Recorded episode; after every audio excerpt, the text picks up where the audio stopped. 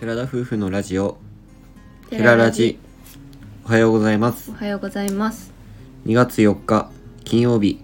第7回目の寺ラジです第8回目です8回目でした しょっぱなすいません 私たちは宮崎県在住の交際歴8年結婚3年目の20代後半夫婦ですこの番組では私たちの日常やキャンプなどについて宮崎弁でてげてげにまったりとお話ししていきます本日は昨日の恵方巻きについてお話ししていきます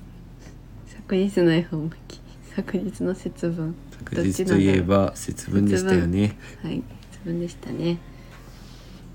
今回は恵方巻きを編みが手作りで作ってくれたんですがはい何を作ったんですか何を作ったんですかと言われましてもなんだけど恵方巻きを作ろうとも思ったんですが去年はスーパーで安売りしてた恵方巻きを購入しました今年は手作りしようかなと思って宮崎名物にレタス巻きという巻き寿司が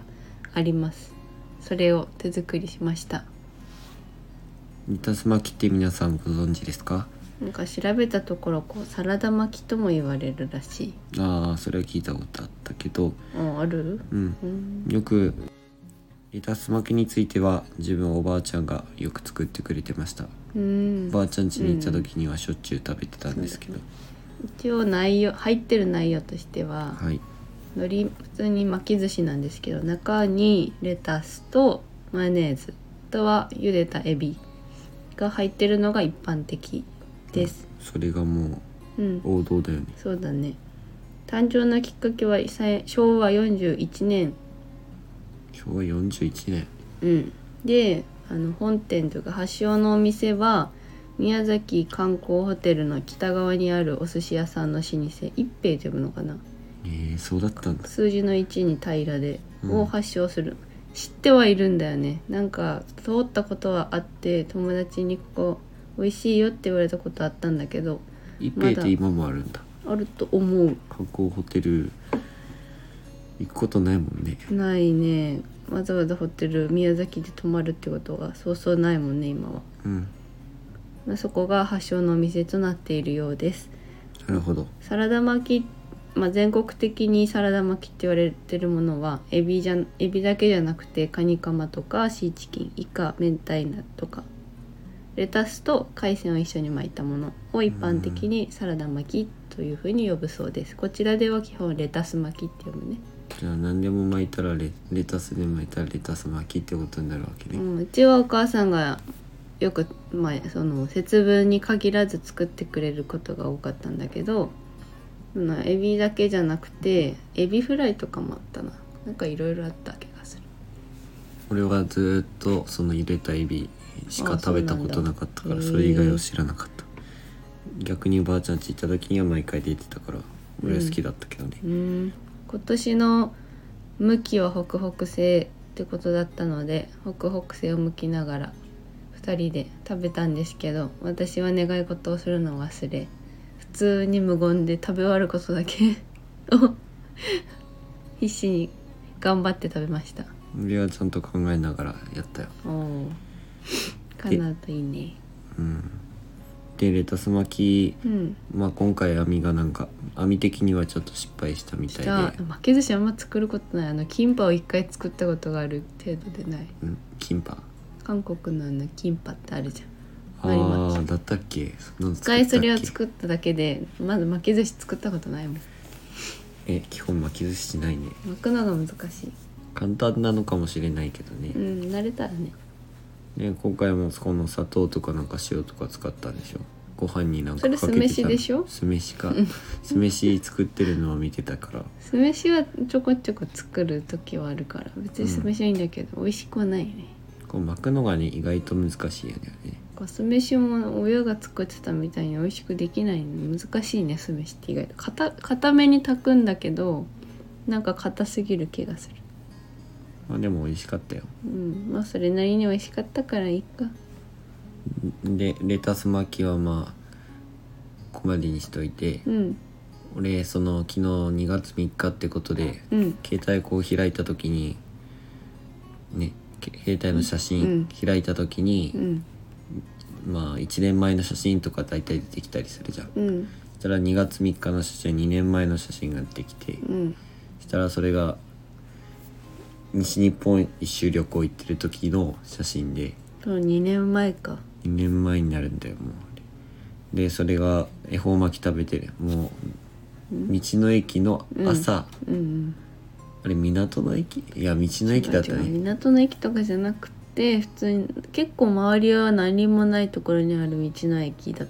たんだよね、であ海鮮海産物朝どれのものとか普通が新鮮なものが売ってあるすごかったよね道の駅だあったれうん来てまだ7時8時ぐらいの台の時には空いててで中空いたらそこにはもう本当にまだ生きたまんまのお魚とかいっぱい置いてあってうん道の駅なのにでちょうどその日が節分の日だからっつって海海鮮恵方巻きを買おうってなって確か生のエビだったような気がするあれ生のエビだったゆでゆでうん茹でてなかったと思う茹でられてたかななんいかや生だったっけ生だったような気がするあれは兵庫うんあれは岡山県岡山県か岡山県新の婚旅行で西日本一周した時にルートとしては上か宮崎から福岡に登ってそこ大阪まで行く途中の岡山倉敷に行ったんだよねその日はうん倉敷に行く、うんその日の朝でもう朝から恵方巻きを2人で食べるというそうそうちょうど巻き寿司売ってあって恵方巻きにいい、たまたまだったとは思ういや本当にたまたまだってあるでも私はそんな恵方巻きよりもじ決して忘れることのないりょうくんがやらかし話しかやっぱり記憶には強く残ってない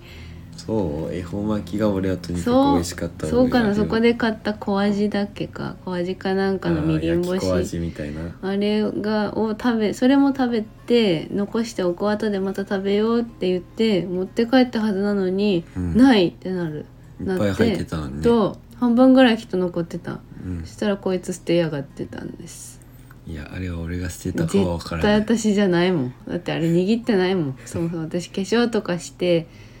だからそれを持つわけないのよあなたはあれで捨てたんだよあれはそこで多分恵方巻きとかと一緒の袋にそう一緒に入ってたよ入ってたやつね本当にショックだったポリ袋みたいなね朝食だった袋だったから美味しかったのにだからあれをまた食べに行きたい、あれを楽しみにこう車に乗って 車の道中で食べようって食べようと思って「あれないない」って二人で探して大りょうくんじゃあれもうりょうくんしかいないもんあれ、そうやってすぐ人のせいにするからねあれは確実だったあれは私じゃないってもう確信して言える状況だったからでまあその日は結局道中の焼き小味的なものは食べられずそのまま倉敷市に向かったんですけどうん倉敷のあの町だね街に行ったあそこすごかったね、うんすごく良かったジーンズがなんか有名らしくて、うんうん岡山県はあれなんだっけジーンズマンジーンズマンああジーンズマンあっ肉たまん青い青色に着色されたジーンズ色した肉まん食べたりとかうんあとは